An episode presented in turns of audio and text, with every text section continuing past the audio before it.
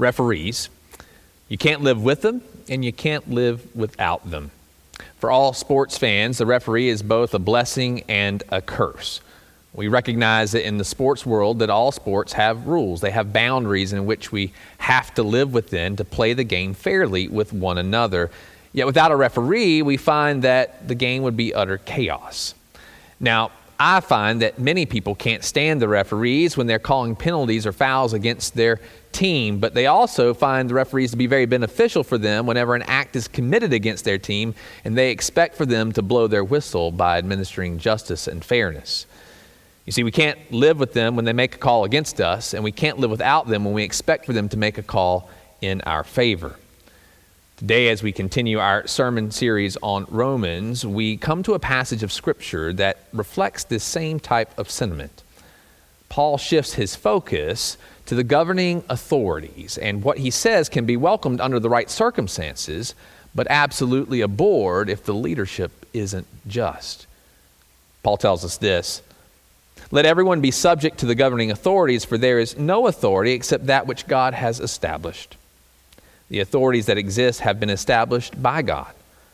Consequently, whoever rebels against the authority is rebelling against what God has instituted, and those who do so bring judgment on themselves.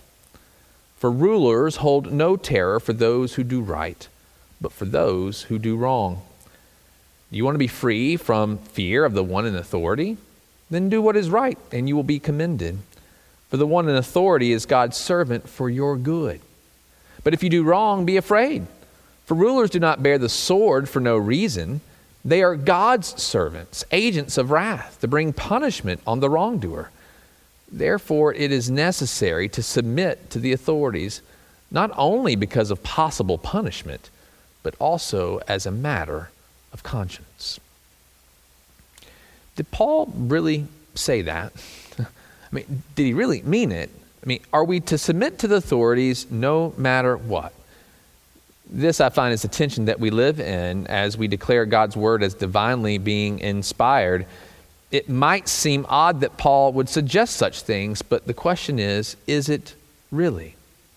Paul suggests God's sovereignty, his lordship over everything, even all rulers, and that God has put them in their respective roles. And according to Paul, to rebel against the authorities is to rebel against God himself because God has established those in leadership and in power. But I think it's important for us to understand Paul's context. Paul was a Jew, but he was also a Roman citizen. He was a Pharisee under the tutelage of Gamaliel, one of the most recognized and respected rabbis of his day. And Paul himself experienced a position of power and leadership uh, as a prominent Pharisee, and he abused that by persecuting Christians. And we most notably know this in the book of Acts, where he is at the stoning of Stephen. In his own ministry, after he had his Damascus Road experience of encountering Jesus, Paul understood both the Jewish law and the Roman law well. He even used it to his advantage at times. But we find that really within Rome, the Romans had no problem with the Jewish law. They allowed the, the Jews themselves to live under their own law, even while they had to live under the law of Rome. In fact, Rome even upheld the Jewish law that forbade any Gentile to enter into the inner temple courts. And if they did so, it would be punishable by death. But even Jesus' arrest and crucifixion is also a sign of such things because Pontius Pilate would not give in to Caiaphas' demands to crucify Jesus based on him breaking the Jewish law as a blasphemer. Pilate ultimately gave in out of fear that the Jewish people would revolt and declare to Caesar that Jesus had proclaimed to be Lord and King. And in doing so, Pilate would lose his spot and possibly be killed for allowing this to happen. So, what happens? Well, Jesus' death is marked by his title by Pilate above his head.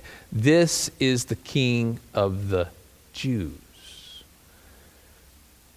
despite the fact that Jesus died at the hands of Rome, Paul actually had a good experience in most of his life in Roman justice.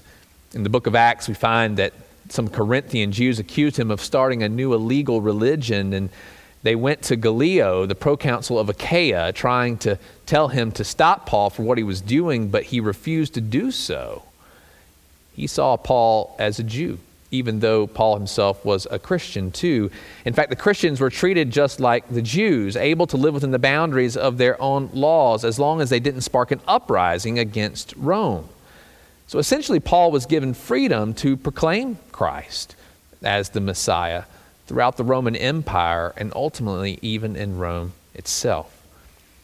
So, when it comes to understanding Paul's words to us today, we must acknowledge that his own personal experience of the governing authorities could be seen in a more positive light. Although his death later occurred under the uh, emperor, Roman Emperor uh, Nero, who was one of the fiercest uh, against all the Christians throughout his empire. But early in his reign, he had not done so.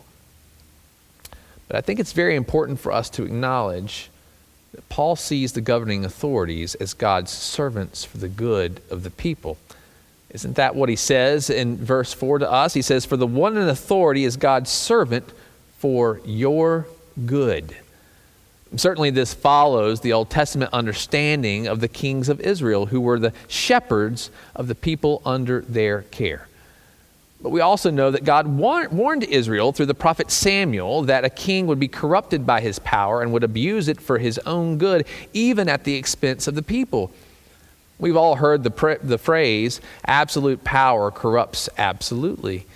And essentially, this is what God warned them of as he declared that he was their king. But the people shouted all the more for God to give them an earthly king so that they could be like the other nations. Ultimately, God relented and granted their request, but God was later proven to be right. And so God raised up prophets, and he sent them to speak truth to power, to call the kings to repent of their wrongdoing. But so many of them refused to do so. They allowed power and greed and lust and prestige and violence to get in the way of being the shepherd who lays down their life for their sheep. So I think it's important and it's worth noting that Paul understands the tension between both just and unjust leadership. He has lived underneath it, he's been a part of it, he has witnessed it even in the Old Testament. But Paul also lives in this tension with the tension that one day he anticipates that Jesus will return and that the just judge will right all of the wrongs and rule with righteousness forever. So Paul's acknowledging that we can't disregard the civil law because God is a God of order, creating the world good out of the chaos. We find this in Genesis chapter 1. And if the world were perfect, we wouldn't need laws nor legislators to help make them. But the authorities are expected to work for the good, to promote good and to punish evil, to keep order in the midst of the chaos, much like a referee. I find that all of us agree with that, and we like the authorities when someone breaks into our home, but we tend to have a problem with the authorities when we run that stop sign or go through that red light. And so these authorities are God's servants for order, although many are unaware or even unintentional about it. And this even proclaims God's sovereignty all the more in the midst of unjust leadership.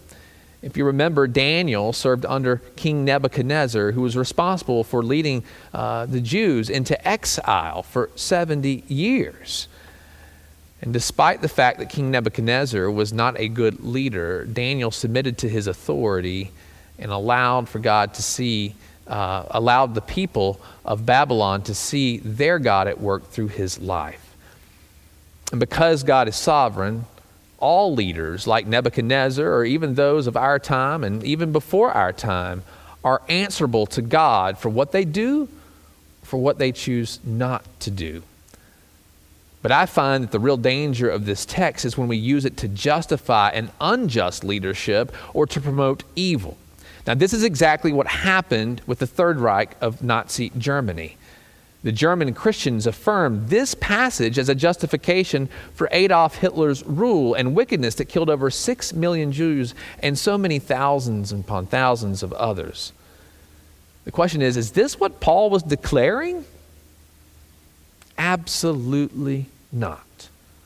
Paul's words are set in the context of good leadership where divine authority administers justice and punishes evil. The governing authorities are not given free rein to do evil. In fact, if you remember in the book of Acts, the disciples were arrested by the Jewish authorities and they were told not to teach in the name of Jesus. Did they submit to the governing authorities? No.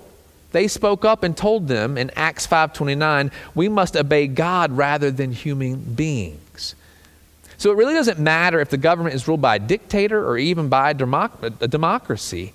If the government goes beyond the boundaries to the point of pursuing evil rather than good, or even declaring the worship of the leader over God, then we must stand and speak up for justice, just like the prophets of Israel. This is where the difficulties lie. What constitutes going beyond those boundaries? Is it unjust policies? Is it unjust arrests, unjust executions, or unjust laws that hurt the poor and help the rich? Paul doesn't give us those things in our text. Rather, he expects Christians to live in a way of Christ, to, to give honor and to give respect to those who are in positions of authority. Even Jesus declared in Mark 12, 17, Give back what is Caesar's to Caesar, and to God what is God's. And so we're called to follow the civil laws as law abiding citizens, even paying our taxes, whether we consider it right or wrong. But we are forbidden to give what is God to Caesar.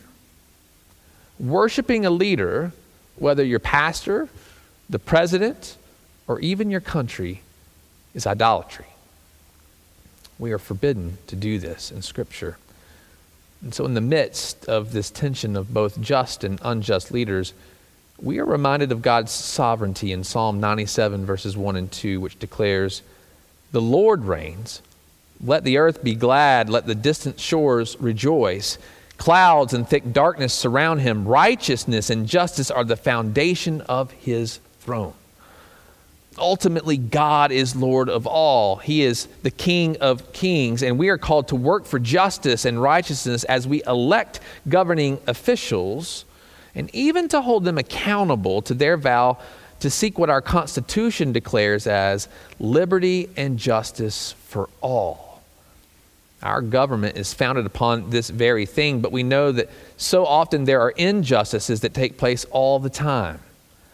And while we need order in the midst of chaos, we recognize that sometimes the order we have contributes to the chaos instead of seeking the good of all. So while we are called to be obedient to the civil laws and to submit to the governing authorities, we are also called to uphold God's justice and righteousness as people of our own nation. It's our duty as citizens to be proactive within the government, working for justice together and so we must pray for discernment when it comes time for us to speak out and to stand up, to no longer remain silent, and to work for the good of all the people. And let me just add something that I believe is important for all of us to hear today in the midst of this conversation about God and government and how we mix faith and politics together. I've often heard it said that politics shouldn't be preached from the pulpit. Yet, justice is a political issue. And Jesus spoke out against the injustices against the poor and the marginalized to the Jewish leadership who refused to practice what they preached. It cost Jesus his life. This is exactly what God commanded the prophets to do to the kings who were in power. So Jesus takes the role of prophet, priest, and king and he shows us the right way to live under the governing authorities, to show honor, to show respect, to obey the law, and to speak up when the leadership is unjust. Now, why I choose not to push my own agenda or to pit political candidates against one another, or nor try to tell you what policy or candidate that you should vote for, I do pray that together as a church, that the Holy Spirit would work on each and every one of us, would meet us right where we are, and would challenge us to think about and to discern what God's will is when it comes to these matters of faith and politics in our nation. That together we would seek God's justice and righteousness in our nation and in our world. So I think that if we believe that politics should remain separate from our faith, we need to rethink our position on this as we seek to be faithful servants of Jesus Christ. For God has already shown us what we are to do. He tells us in Micah 6 8 to do justly, to love mercy, and to walk humbly with your God. This means that we must work for justice when we see injustices all around us. You see, governing authorities, you can't live with them when they are unjust and using their position for personal gain and power, and you can't live without them because we must have order in our societies. The truth is that we live in one of the greatest countries in terms of our potential for creating a just society for all people. Unfortunately, there's still an awful lot of work to be done to provide liberty and justice for all. The good news is that God is still in control, that God is sovereign. And He's entrusted us as His church to work within the political sphere of our government to seek justice and righteousness, His justice and righteousness, not just in the election of our leaders, but also in the ways that we care for the poor and the marginalized among us.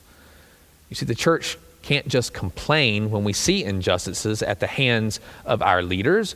We are called to do something about it. So today, I urge you to pray for our leaders, for those that you support, and even more so for those that you don't. But also that God would fill us with His love for justice and righteousness so that together we might bear His light in this nation letting, as the prophet Amos declares, justice roll down like on a ri- like a river, and righteousness like a never failing stream.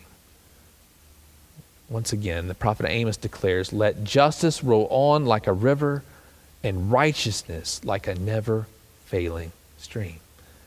This is what God desires for us as we live together in our own country, as we live together as people of this world, that we would work for God's righteousness and God's justice with those who are in positions of power, and even as we seek to be civil folks who live under the authorities of those who make our laws.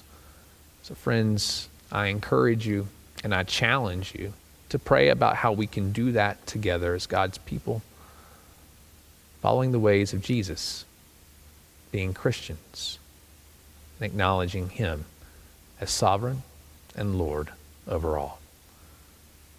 Friends, may we do so this day and forevermore. In the name of the Father, and of the Son, and of the Holy Spirit. Amen.